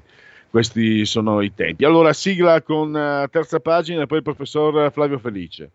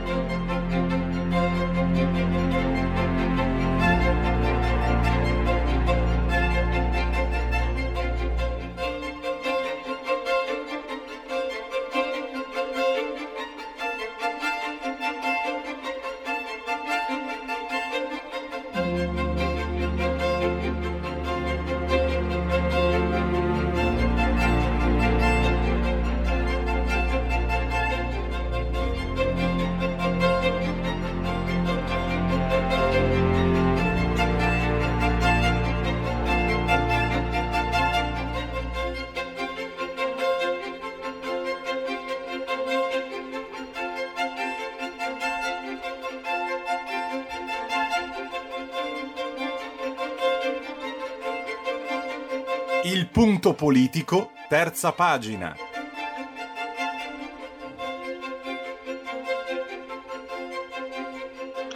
Allora, dovremmo avere in linea, e se è così lo saluto e lo ringrazio, sto parlando del professor Flavio Felice, ordinario di Storia delle Dottrine Politiche. Se mi sente, professore, grazie ancora per essere ai nostri microfoni. Grazie a lei, buonasera e un saluto a tutti i radioascoltatori. Professore, allora, una sintesi dei lavori al quale anche lei ha partecipato rigorosamente, come sottoscritto qui sta lavorando da remoto, anche questa decima edizione del Festival di Dottrina Sociale della Chiesa. È un festival che si è svolto a distanza, ciò non di meno sono stati raggiunti, eh, diciamo, sono state definite anche delle idee molto, molto interessanti. Soprattutto, eh, professore, io parto da, da, un, da quello che è uno spunto molto, che ritengo molto importante, ma naturalmente lei eh, adesso mh, può naturalmente andare a riassumere come, come meglio le aggrada, no? Ma il concetto di ecologia umana integrale mi sembra un concetto molto interessante, un, un concetto che, che ci porta a recuperare anche quello che siamo come esseri umani, come esseri sociali. È un'elaborazione che sicuramente dovrà necessariamente essere sviluppata se vogliamo dare una mano a, a, quello, che è, a quello che è il momento drammatico che, che tutti stiamo vivendo. Certamente. Sì, come, eh, come lei diceva, Eh, si è trattato di quattro giorni molto intensi di studi tutti da remoto. Sembra appunto un ossimoro, sembra assurdo dirlo, ma è stato così. Eh, appuntamenti di varia natura, convegni, conferenze, presentazioni di libri, dibattiti, che hanno avuto un, uh, un filo conduttore che poi è dato dal titolo stesso del, delle, delle, della Fede Festival, che normalmente si svolgeva a Verona, città fantastica che manca a noi tutti in questi giorni, appunto, in cui siamo dovuti rimanere ciascuno nelle proprie case. E, e, il, il tema centrale, il leitmotiv di queste settimane, di, queste, di questo festival della dottrina sociale della Chiesa è stato appunto memoria del futuro, all'interno la, la memoria del futuro. All'interno di questo, possiamo dire, di questo tema in generale sono stati trattati diversi temi. Uno dei temi tra i più importanti, come lei ha giustamente detto, è stato quello relativo alla, alla cosiddetta ecologia integrale, no? L'ecologia integrale, che è poi un'espressione che mutiamo da un famoso documento, famosa enciclica di Papa Paolo sesto, eh, la Populorum Progresso, il quale Papa Paolo sesto, parlando della dimensione ecologica che deve interessare, e della dimensione economica soprattutto, che deve interessare la persona umana, e il cristiano nella fattispecie, ha parlato di sviluppo umano integrale. Allora, così come si può parlare di sviluppo umano integrale, che non è da, eh, riducibile alla mera crescita economica, perché si può crescere ma si può diventare anche sempre peggiori umanamente, e lo sappiamo benissimo anche con le nostre, le nostre esistenze, no? Possiamo diventare più ricchi, ma non per questo gli uomini migliori. Eh, così vale anche per l'ecologia. Cioè l'ecologia non è soltanto ripulire la nostra terra, che sarebbe già tanto, non sarebbe avere un cielo pulito, dei mari puliti, dei laghi puliti, ma significa in primo, tutto, in primo luogo eh, un'ecologia umana, significa avere persone integre, persone che hanno rispetto integrale per l'altro, significa eh, immaginare una democrazia sana, una democrazia che coinvolge, che include sempre più, piuttosto che eh, in nome di privilegi consolidati eh, eh, escludere. Ecco, l'ecologia integrale è questo concetto, è il concetto eh, complesso nel quale tutte le dimensioni della vita è necessario che passino per il vaglio della cifra di dignità. Ecco, non esiste dimensione che non debba superare questa, questo vaglio, la, il vaglio della dignità umana. E allora in quel caso, solo in quel caso, è possibile parlare di, di sviluppo e di, di, econo, di ecologia integrale, il che si è ovviamente inserito nel cammino che il Comitato delle Settimane Sociali dei Cattolici Italiani eh, sta svolgendo proprio su questo tema. E allora ecco che le settimane sociali che si svolgeranno a Taranto dal ventuno al ventiquattro ottobre del ventuno in, hanno eh, incrocia, questo cammino incrocia quello delle settimane, quella del, invece del Festival della Dottrina Sociale della Chiesa che si è tenuto a, a Verona la settimana scorsa. Ecco, è stato un momento, una finestra aperta sulle settimane sociali che il Festival di Verona ha voluto aprire in preparazione delle giornate, delle giornate di Taranto.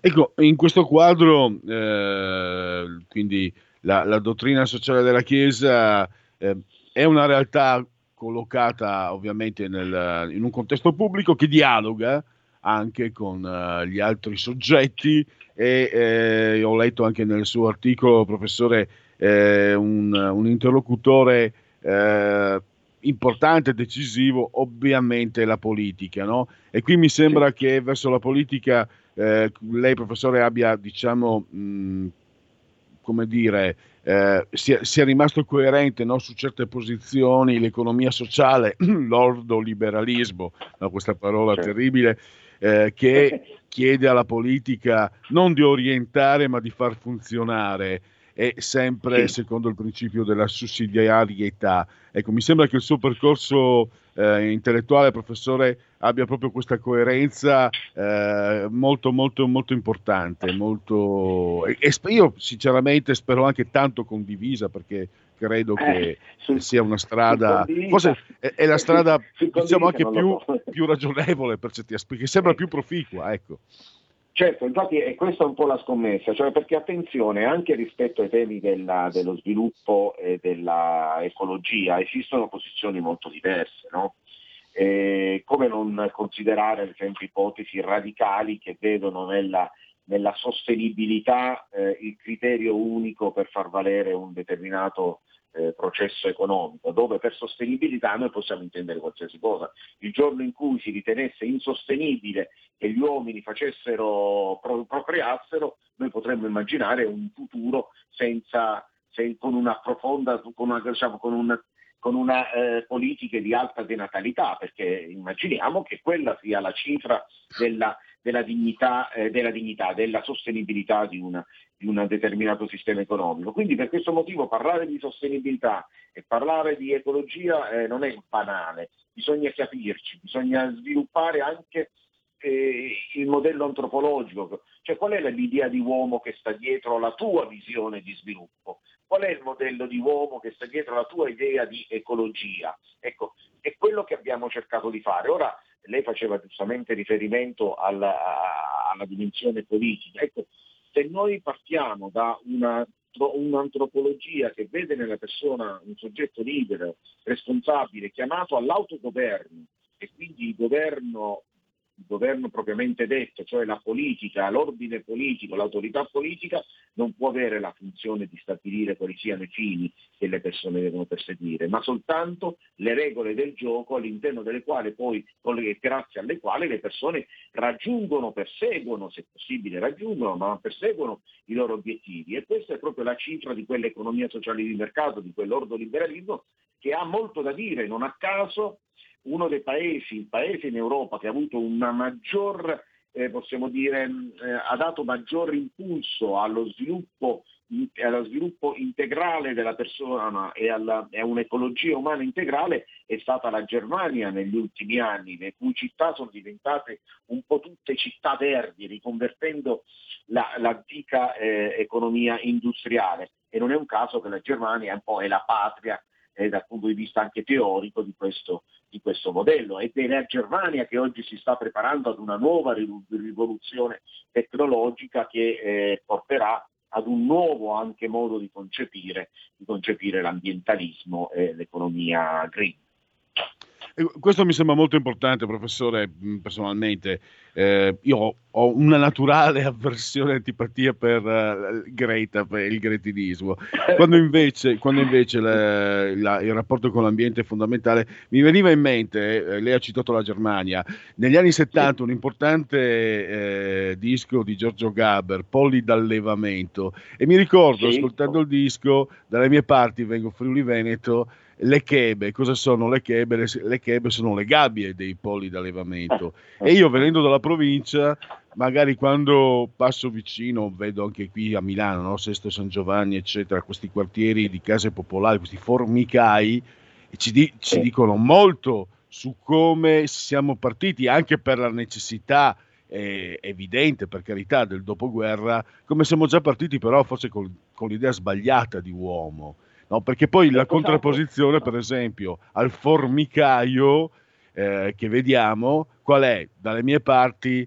la, la casetta isolata, no? con, con tanto di recinto eh, murario per, per separarci dagli altri, quando invece nella, credo che lei è abruzzese, professore, ma la, sì. la matrice eh, rurale sia comune anche per tra sì. Abruzzo, Friuli, un po' dappertutto, le case contadine fino a prima della seconda guerra mondiale erano case coloniche dove abitavano, convivevano sette, otto, quindici famiglie, e convivevano non come i, i moderni palazzi, eh, diciamo per, in modo casuale, accidentale, ma per diciamo eh, vicinanza, vicinanza familiare, sì, sì, i figli, esatto, i nipoti, le, le zie, eccetera, eccetera, creando quindi una comunità. Insomma, per carità, non sto dicendo che era un paradiso, mamma mia, dalle mie parti l'avvocato c'era il, il, la dichiarazione dei redditi più alte, in provincia di Pordenone un po' di anni fa, era quella di un avvocato che, che curava le cause tra parenti della pedemontana, faccio per dire. Però sicuramente, sicuramente anche nell'aspetto negativo, una realtà vera, una realtà autentica di quello che siamo e non di, di quello che viviamo in quelle che io chiamo chebe, i formicai, ecco, per essere più fedele alla lingua italiana. Prego, professore. No, vi sono, per, sono perfettamente d'accordo, infatti non a caso quei formicai, quei palazzi dormitori sono nati proprio negli anni, tra gli anni sessanta e gli anni settanta, proprio in risposta ad, una, ad un'idea di uomo che si voleva costruire, molto ideologica, cioè l'idea dell'uomo nuovo che sparisse, la cui identità individuale sparisse in nome di una individualità collettiva. Cioè, e, e il problema è proprio questo, cioè i quartieri dormitori sono nati proprio con questa intenzione, e qui vorrei fare un piccolo riferimento ad una situazione, ad una, ad una, ad una, ad una, ad una situazione che ha interessato eh, Giovanni Paolo secondo quando era ancora, eh, quando era ancora arcivescovo di Cracovia. Il regime comunista decise di costruire una città, la Nowa Huta, la nuova città vicino a Cracovia, e sarebbe dovuta essere la città degli operai. Ecco, questa città era una città dormitorio dunque, e, e la, il regime l'aveva costruita in modo tale che non ci fosse una chiesa. Ecco, ci fu una ribellione fino a quando appunto il popolo di Nowa Huta riuscì ad avere la propria chiesa che dava una identità a quella città. Se lei guarda questi formicai, queste costruzioni anni sessanta settanta che sono nate nelle periferie, le nostre città sono tutte città che non hanno, non hanno una identità, se non quella del collettivo, cioè di un soggetto che si deve disperdere in una massa amorfa, quindi senza forma, no? E nella quale, nella quale massa ritrova in qualche modo un senso collettivo, perché, perché deve rinunciare alla propria identità. Ecco, tutto questo, tutto questo è stato, è stato frutto di una idea, di una concezione di uomo che si oppone esattamente tanto a quella che lei ha detto, no? Delle sue parti, dove appunto costruiamo, ma anche dalle mie parti ormai è così, delle ville con i muri, ci mancano soltanto le guardie che sparano a chi si avvicina. Professore, io l'ammetto, io preferirei una villa con i muri, sono arrivato a essere, cioè io non sto uh, dicendo, dicendo um, indica, puntando l'indice, perché io per primo se potessi mi isolerei, e non, e, però mi rendo conto però che non è un aspetto... È un problema, evidenzia un problema, evidenzia un problema rispetto ad un'idea invece nella quale l'idea di uomo che invece si relaziona, si relaziona con l'altro da, da pari, ma con la propria identità. E quindi il modello che io preferisco, visto che ne abbiamo individuati tre, quello invece delle nostre, delle sue parti, magari di qualche anno fa, dove i problemi non mancavano, ma è anche vero che si stava insieme per affinità, per ragioni di affinità, ecco. E quindi ecco, non, è, Tanto... non, è da, perché, cioè, non è da escludere quel modello lì, ecco. Ecco, purtroppo siamo arrivati alla fine. Eh, sì. Mi ha fatto anche molto piacere questa sua ricostruzione, perché noi siamo abituati, c'era cioè, quel bellissimo film Le mani sulla città, a vedere, quando vediamo sì. eh, gli, i quartieri popolari pensiamo subito agli speculatori edilizi. In realtà non dimentichiamocelo, Ottocento il socialista fu re il Falansterio. Quindi c'è anche una, una... e so che i principali architetti del, bravo, um, bravo. del dopoguerra erano di matrice marxista, quindi non, non lo dico in chiave anticomunista, po- per carità, ma per dire, no, no, lei no, ha, sotto- ma, ha fatto bene, eh, per, perché non lo pensiamo mai che ci sia anche un'ideologia precisa. Lei ha messo a fuoco proprio eh, questa certo. realtà eh, in modo veramente eh, efficace e, e forse troppo spesso no, non lo sappiamo o ce ne siamo dimenticati. Va bene, va bene. La ringrazio. Va bene, allora, sì, eh, professore. Allora, eh, no, no, no, grazie, grazie ancora al professor Flavio Felice e a risentirci a presto, professore. Grazie ancora davvero. Grazie mille, grazie, buonasera. buonasera. Stai ascoltando R P L, la tua voce è libera, senza filtri né censura. La tua radio.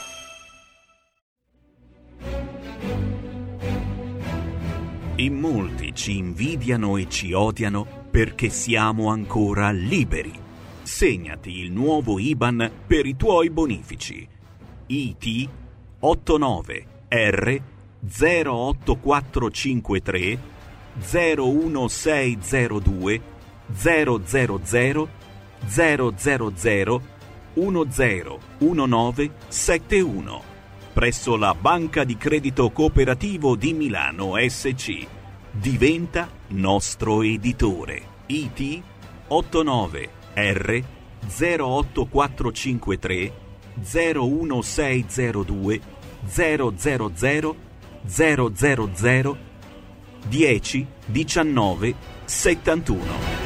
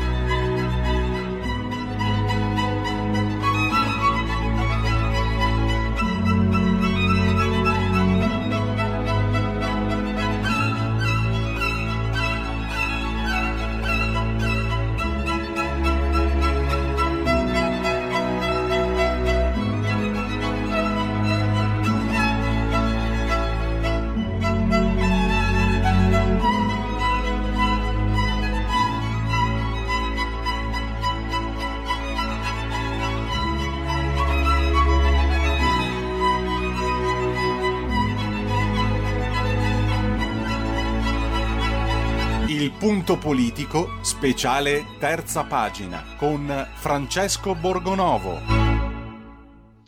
E salutiamo e ringraziamo per la sua presenza il vice direttore della Verità, anche se oggi parleremo di un articolo a passo su uh, Panorama. Francesco Borgonovo, benvenuto e grazie.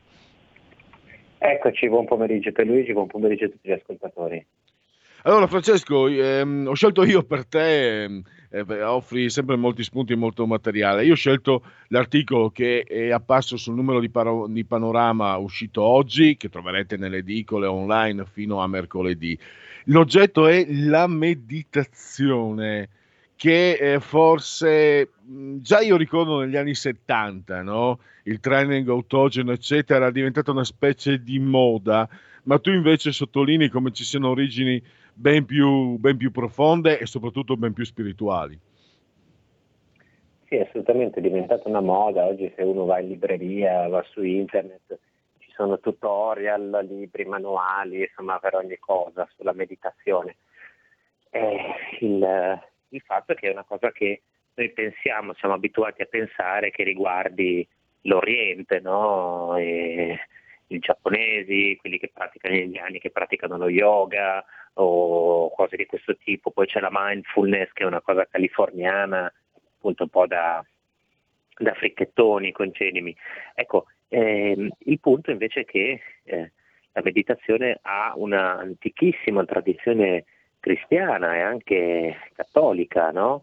Ehm, e noi però ci siamo un po' dimenticati. È una forma di preghiera che fa parte del nostro del nostro modo di essere e che quindi eh, oggi diventa ancora più utile se pensiamo a tutto il caos, no? A tutto il rumore di fondo in cui siamo immersi. Eh, la meditazione è l'esatto contrario, significa ritagliarsi uno spazio di silenzio, che peraltro è previsto anche durante la messa, il, anche il nuovo messale romano ne parla, no? Il silenzio da mantenere durante la celebrazione, ritira, ritagliarsi uno spazio di silenzio e, e pregare nel silenzio del proprio cuore. Questa fondamentalmente è la meditazione. Poi ci sono delle tecniche con cui si può fare, si possono ottenere dei, dei buoni risultati e, e queste tecniche sono sicuramente anche quelle orientali, anche quelle della mindfulness, per, per carità. Eh, però diciamo che la prima cosa di cui rendersi conto è che questa è una cosa che fa parte anche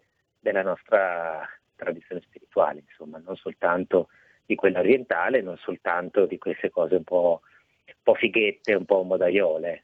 Sì, il, il, il distacco, tra l'altro, è quanto più attuale il, il, il messaggio della meditazione in tempi come quelli che stiamo vivendo, no? Il distacco, cioè eh, la possibilità di poter osservare con, non so, dentro di noi e quindi anche relativamente a quello che ci circonda, ehm, gli aspetti magari per, più per come sono per, eh, rispetto a quello che vorremmo che, che fossero. Mi è venuto in mente, eh, Francesco, magari a un po', non voglio banalizzare, no? Ma quando si dice, una volta si diceva, prima di dire una cosa conta fino a dieci, anche quello, per carità, è una meditazione spicciola, ma mi sembra che, che contare fino a dieci non significa uno, due, tre, quattro, significa valuta, aspetta, guarda dentro, magari adesso eh, stai dicendo una cosa perché sei eh, squilibrato, in questo momento sei adirato, eh, oppure non sei nella, nella, nel momento giusto.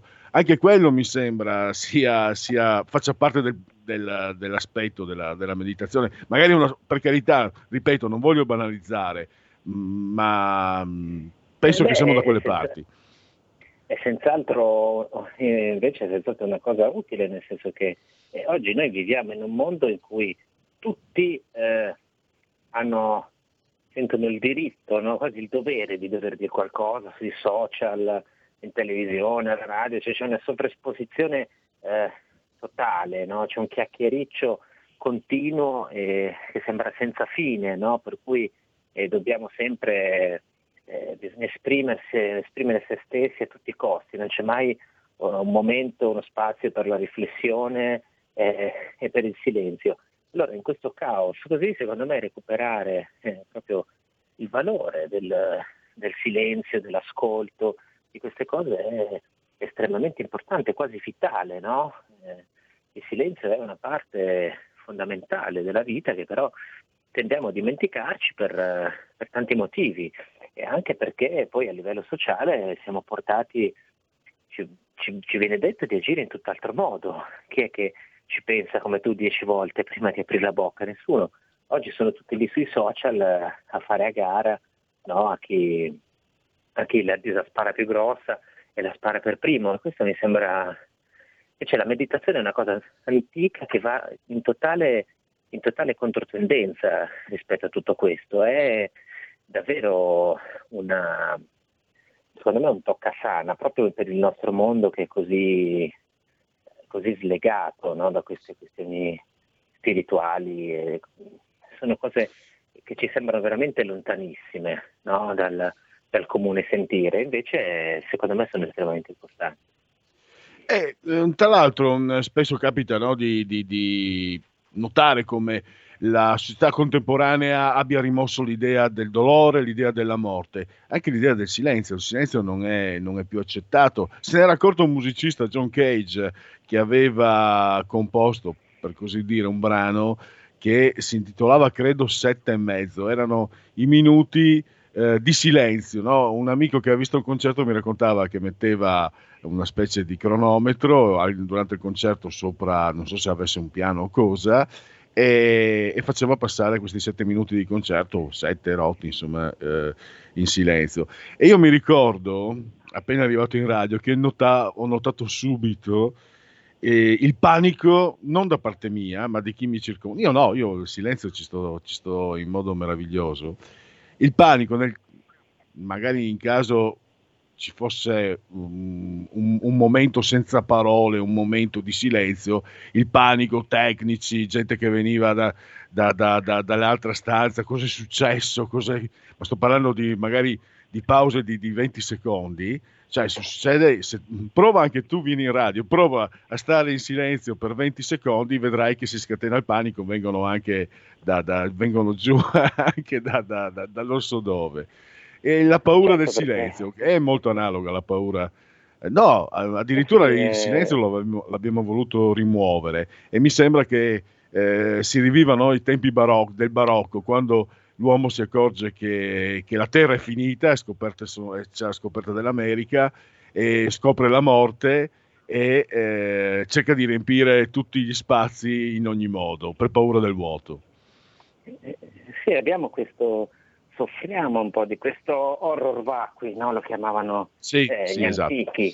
È esattamente, esattamente questa cosa qua, ma eh, se ci pensi è...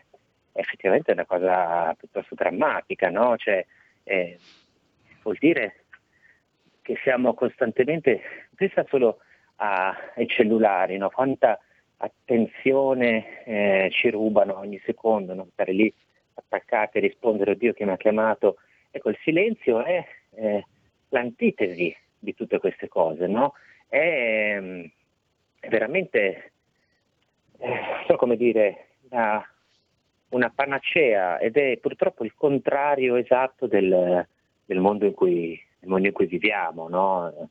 Noi ab- abbiamo bisogno di avere degli spazi di, di riflessione, anche di, di solitudine con i nostri pensieri, e purtroppo oggi ci vengono decisamente a mancare. E secondo me faremo meglio a recuperarli. La meditazione è una strada per fare questo, una delle tante possibili, però non è solamente Una, una pratica orientale, è una cosa che possono fare anche i cristiani senza sentire, come dire, senza sentirsi in colpa o pensare che eh, chissà eh, no? eh, stanno facendo qualcosa al di fuori, qualcosa di strampalato, al di fuori della loro cultura. Invece eh, no, si può fare tranquillamente, e secondo me fa anche bene distaccarsi da tutto, anche solo dieci venti minuti al giorno.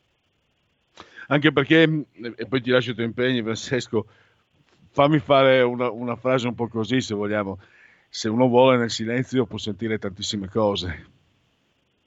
Beh, ma certo, e, e, voglio dire, eh, loro dicevano, dicevano i, i maestri antichi che nel silenzio si trovava Dio, Dio parlava, no? Eh, Maestro Eckhart dice che bisogna creare un vuoto in modo che Dio possa riempirlo, quindi Eh, si può contemplare Dio, la natura, insomma c'è solo l'imbarazzo della scelta, direi. Ecco. Certo, c'è anche una frase, no? Un silenzio nel quale possiamo sentire il rumore dei nostri pensieri, forse è anche un problema eh, che eh, abbiamo una società che ci impedisce di avere dei pensieri e quindi il silenzio ci spaventa, ci spaventa perché non sentiamo più nessun rumore, non sentiamo più certo, n- poi, nulla. Sì, c'è anche questo eh, problema che bisogna averceli i pensieri per sentirli, esatto. Qualcuno magari... Eh, ma ma la realtà... Sì, ma abbiamo, conosciamo la realtà, quello che dicevi, anch'io quando dicevi dei, dei cellulari, per quanto io non, non sia contento di ciò, ma sono molto condizionato, anche se cerco di lasciarlo sempre nell'altra stanza, eh, cioè quando la società ti, ti, ti, ti succhia, ti risucchia, ti, ti assorbe, è anche, è anche difficile avere gli spazi, ti, ti impedisce di pensare, poi magari, per carità, se noi andiamo sui social, sembra che, siano, che l'umanità sia popolata solo da cretini, deficienti, ritardati mentali, eccetera, eccetera, ma non è così, non è assolutamente così, anzi, gli individui, eh, io sono di natura pessimista, però ogni volta che mi confronto con l'individuo ho sempre bellissime sorprese, ho sempre dei momenti molto belli, però se... Tu, la società mi offre solo l'uomo massa, diventa sempre più complicato la competizione, tutte queste, la competizione che è sempre la fregatura che ti rifilano gli altri, no? Metti due, due polastri e falli correre l'uno contro l'altro e tu, siccome magari hai anche in, implicitamente uno spirito competitivo, cadi puntual- tu, noi cadiamo sempre puntualmente in questo, la competizione al lavoro, ma anche ne, nella vita quotidiana, anche al semaforo, eccetera, eccetera. Eh, forse, forse se ci fossero dei momenti di silenzio ce ne daremmo conto in modo più compiuto, penso, Francesco. No, no, ma totalmente, cioè, purtroppo guarda che eh, anche fare, fare una prova, stare cinque minuti senza guardare il telefono, io credo che ci siano una marea di persone che già cominciano a sentire ansia, no? Che non riescono, oddio, chi, chi mi ha cercato, mi sono perso qualcosa, e, e sì, ti sei perso... una marea di, di stupidità per lo più, ti sei perso una marea di, di cani che abbaiano, ti sei perso eh, qualcosa che, che ti mette veramente ansia. Quindi, assolutamente. Eh... Francesco, all- allora, eh, noi, noi per il momento chiudiamo, ricordo ancora il tuo articolo Meditate gente, meditate sulla meditazione, lo trovate sul lo potete leggere sul numero di Panorama uscito oggi nelle edicole, ma anche online ovviamente fino a mercoledì prossimo. Grazie ancora a Francesco Borgonovo, a risentirci a domani. Ciao, grazie a tutti. La verità è che sono cattivo, ma questo cambierà. Io cambierò. È l'ultima volta che faccio cose come questa. Metto la testa a posto, vado avanti, rigo dritto, scelgo la vita. Già adesso non vedo l'ora. Diventerò esattamente come voi. Il lavoro, la famiglia, il maxi televisore del cazzo, la lavatrice, la macchina, il C D e l'apriscatole elettrico. Buona salute, colesterolo basso, polizza vita, mutuo, prima casa, moda casual, valigie, salotto di tre pezzi, fai da te, telequizze, schifezze nella pancia, figli, a spasso nel parco, orario d'ufficio, bravo a golf, l'auto lavata, tanti maglioni, Natale in famiglia, pensione privata, esenzione fiscale, tirando avanti, lontano dai guai, in attesa del giorno in cui morirai.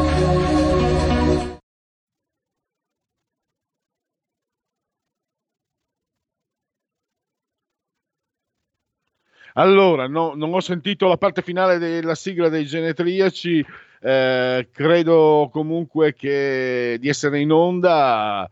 Eh, sì, per lui ci confermo. Sì, sì, allora, no, perché di solito mh, riesco sempre, sì, ci sono gli ultimi secondi che mi danno l'indicazione di essere in onda, no? Quando l'ultima parte mh, verrà il momento in cui morirai. Allora, otto Dix, genetriaco, Del, di un pittore espressionista germanico, teutonico, milleottocentonovantuno, il giorno, il decimo terzo di Frimaio, mese del calendario repubblicano, per i gregoriani è il trecentotrentasettesimo giorno dell'anno, ne mancano ventinove alla fine, mamma mia! Per tutti oggi è il due dicembre, mercoledì, miarqui, l'anno domini duemilaventi. E andiamo avanti con gli altri genetriaci. Ah, vi ricordate? eh no, dovete avere una certa età per ricordarvelo, Guido Pancaldi e Gennaro Olivieri, Giochi senza frontiere. Lui era elvetico, svizzero, è scomparso qualche anno fa, ma era sicuramente, erano i, i giudici, se non ricordo male, di Giochi senza frontiere. E, e lì hanno cominciato a prepararci all'Unione Europea, dannazione, dannazione. Poi andiamo avanti, allora, ah, scusate, sto deviando sul profilo Facebook.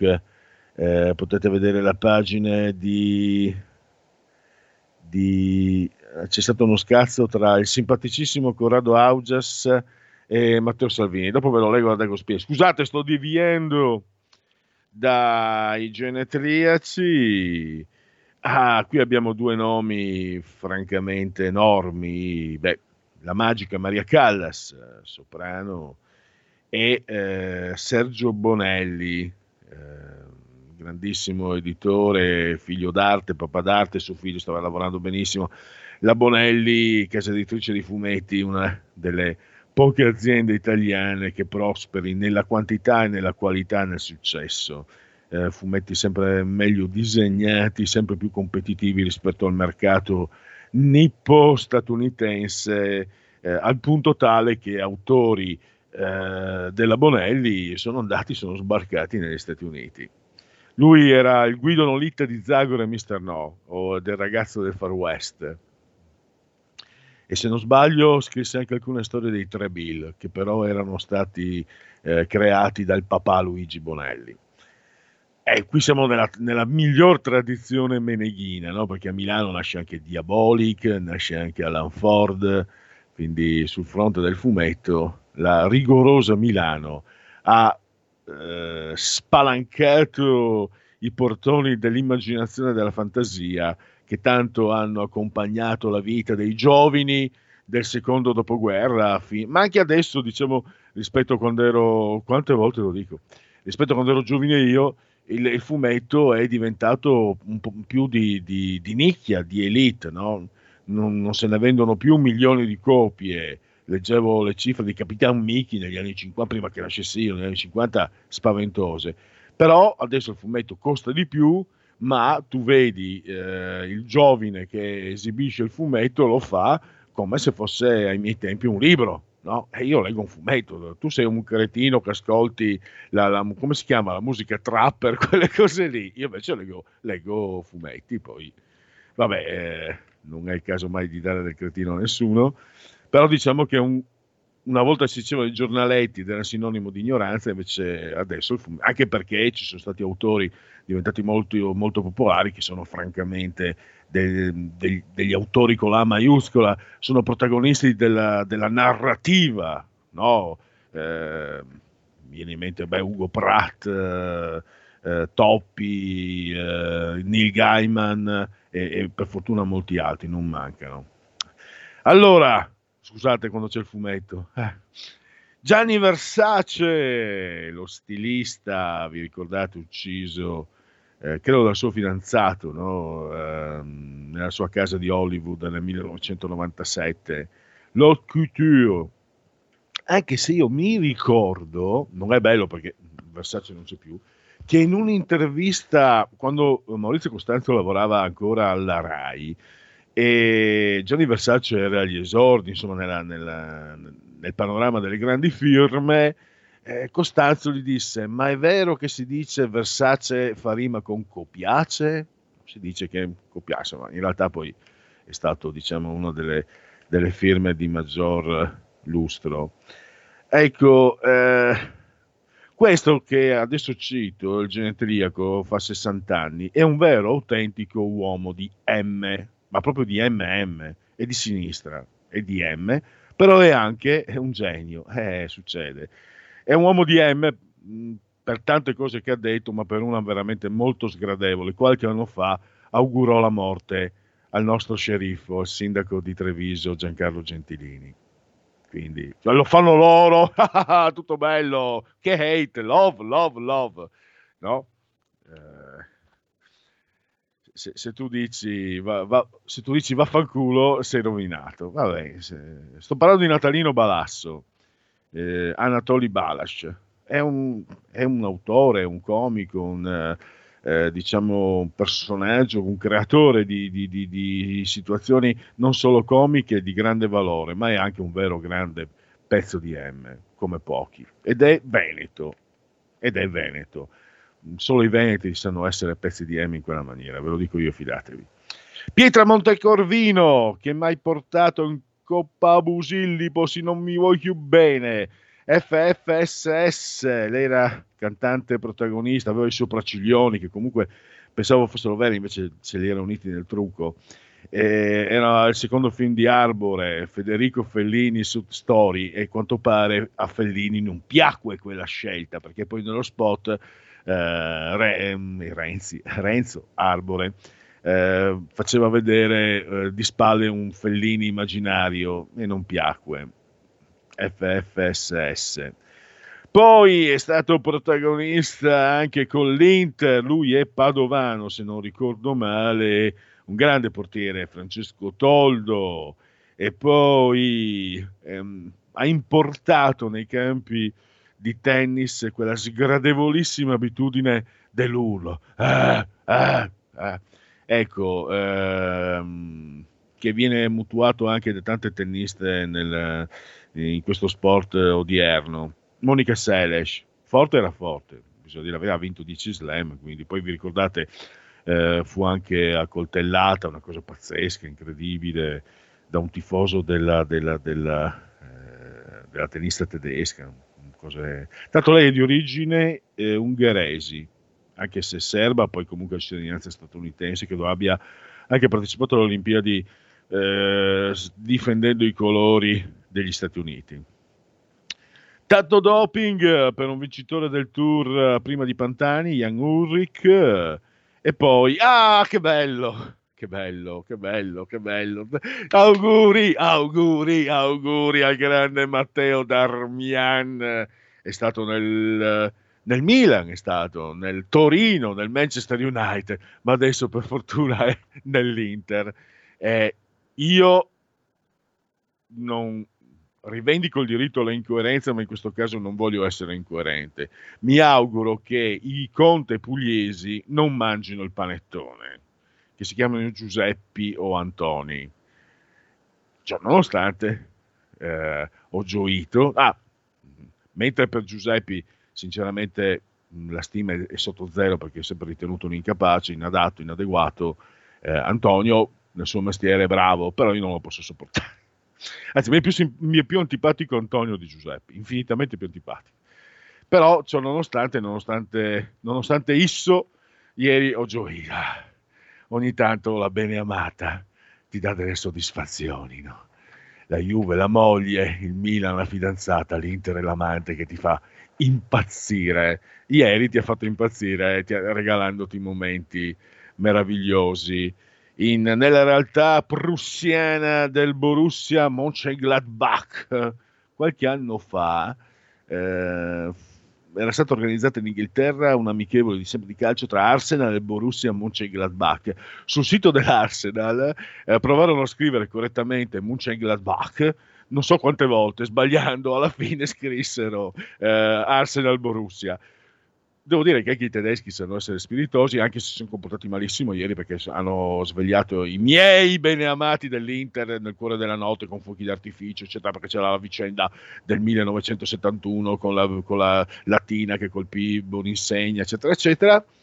E sul sito del Borussia Mönchengladbach scrissero Arsenal Borussia e basta, e non eh, Mönchengladbach. Vabbè, sono leggerezze, anche magari ci fanno oh, magari... Eh, sollevare un po' lo sguardo dalla pesantezza dell'oggi, di questo duemilaventi che non finisce mai. Anche Augias nel suo piccolo si incazza, Corradino alza il ditino contro Salvini durante Carta Bianca, chiedendo tempo alla conduttrice Berlinguer e il silenzio del leghista. Ma chi è che ne esce meglio dalla solita lezioncina? Come al solito è tutta una questione di bolla. I sinistri esaltano l'asfaltata, il capitone rilancia per i suoi follower. Aria frizzante, avete apprezzato le mie doti di pazienza? Eh, un, un duemila duemilaventi che non finisce mai e che ieri eh, ha tolto ci ha, ci ha tolto una figura che io apprezzavo moltissimo, che avevo intervistato molte volte, eh, il direttore dell'Opinione, poi è stato in commissione Rai, era un volto anche molto popolare per, eh, perché aveva lui ideato e condotto una trasmissione, eh, un talk show politico nella Rai degli anni novanta.